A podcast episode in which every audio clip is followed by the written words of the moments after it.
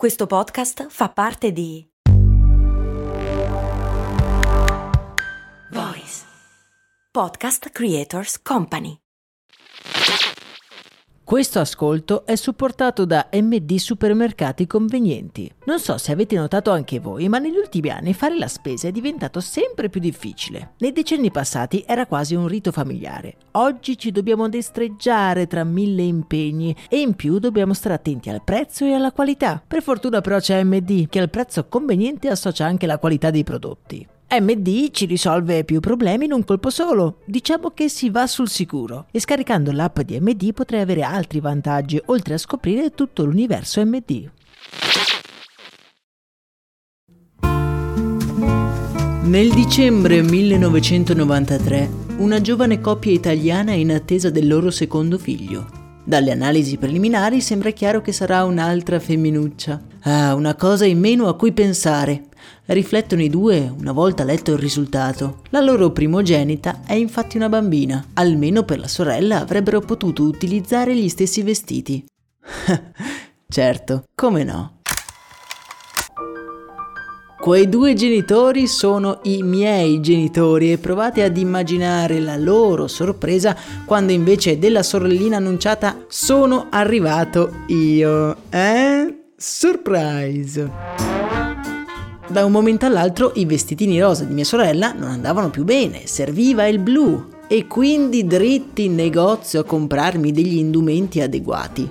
Ma perché tutto questo? Perché il rosa è un colore femminile e il blu invece da maschio? Chi lo ha deciso? Per rispondere dobbiamo come al solito riavvolgere il nastro della storia. Tenetevi forte perché scopriremo una storia sorprendente e bizzarra che nasconde anche questa volta delle motivazioni, guarda un po', di marketing. Prima di tutto dobbiamo mettere le cose in chiaro. L'uso sociale di assegnare il colore rosa alle femmine e il blu ai maschi è prettamente occidentale. In altre parti del mondo infatti non si assegnano colori così in modo netto. E poi forse vi sorprenderà sapere che anche alle nostre latitudini questa pratica diventa comune solo in tempi relativamente recenti. Se prendiamo per esempio una foto di fine 800 di una famiglia, quindi fine 800 poco più di un secolo fa, i bambini, sia maschi che femmine, venivano vestiti vestiti di bianco, il colore della purezza, che era anche un colore molto pratico e in qualche modo anche economico. A livello di praticità, gli abiti bianchi, converrete con me, sono indubbiamente più facili da lavare, mentre per quanto riguarda il livello economico, pensate un po' alle numerose famiglie di fine 800. Un abitino bianco usato per il primogenito poteva essere utilizzato sia per i fratellini sia per le sorelline. Oggi invece è socialmente inaccettabile vestire il fratellino con gli abiti rosa della sorella oppure viceversa. Le cose cambiano all'inizio del 1900 quando i colori vengono piano piano accostati ad un genere. In un articolo del Ladies Home Journal del 1918 si poteva leggere come il blu fosse un colore perfetto per le bambine, mentre il rosa ottimo per i ragazzi. Sì, avete capito bene, il blu all'inizio era stato assegnato alle ragazze, mentre il rosa ai ragazzi. Ma lo so cosa vi state chiedendo, qual è il motivo dietro questa scelta.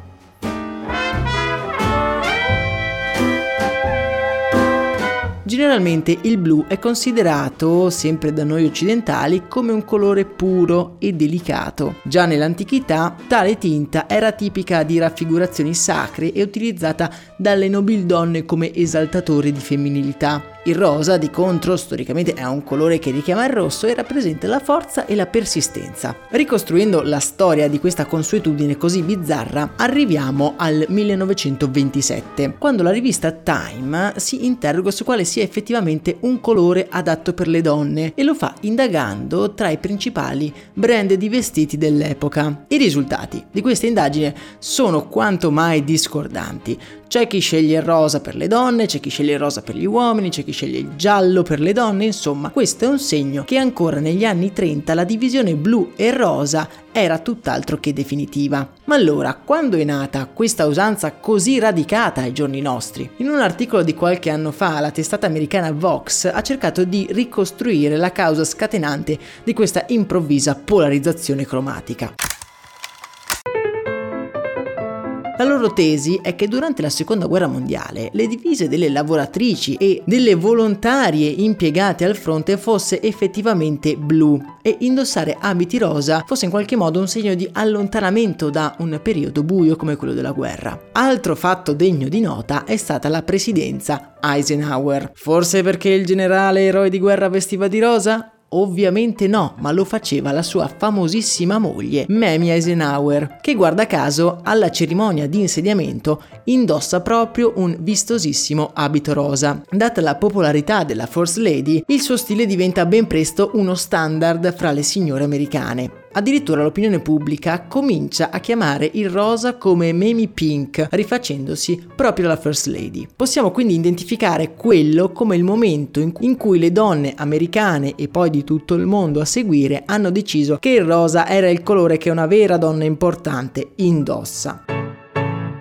Altro turning point della nostra storia è il film Funny Face del 1957, dove in una scena la protagonista si diletta in una canzone diventata poi famosissima chiamata Think Pink, durante la quale si consiglia alla donna moderna di bruciare il blu e il nero, colori come detto associati alla guerra, e di darsi al rosa, di cambiare insomma vita.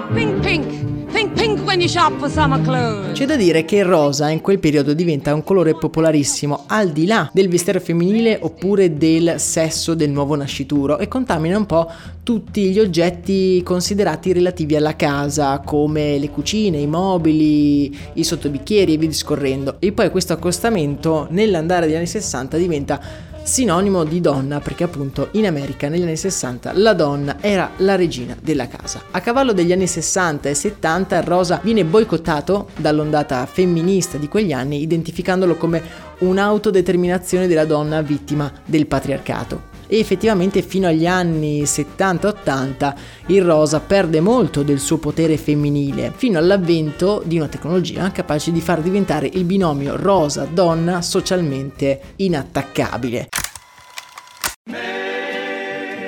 All'inizio degli anni Ottanta, infatti, con la diffusione delle ecografie prenatali è possibile determinare in anticipo e facilmente soprattutto il sesso del nuovo nascituro e questo comporta la possibilità di addobbare la nuova cameretta con il colore per il o la nuova arrivata. A livello di marketing questo è una vera e propria rivoluzione. I brand cominciano a spingere su questa distinzione cromatica tra maschietti e femminucce in modo da aumentare il volume delle vendite totali. Un capo facilmente riutilizzabile come un vestitino per neonati diventa socialmente inaccettabile se il sesso del nuovo nato è diverso dal precedente. Si crea quindi una motivazione inattaccabile per consumare di più.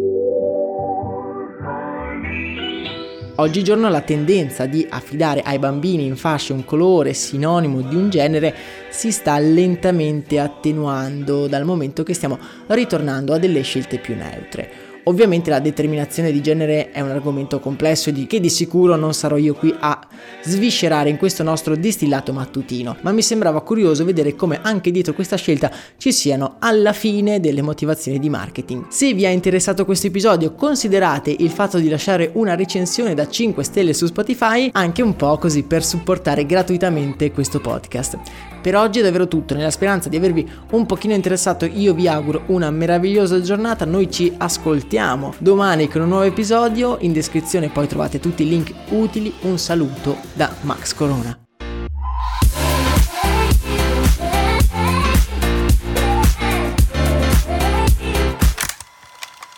I'm Sandra, and I'm just the professional your small business was looking for. But you didn't hire me because you didn't use LinkedIn jobs. LinkedIn has professionals you can't find anywhere else, including those who aren't actively looking for a new job but might be open to the perfect role, like me.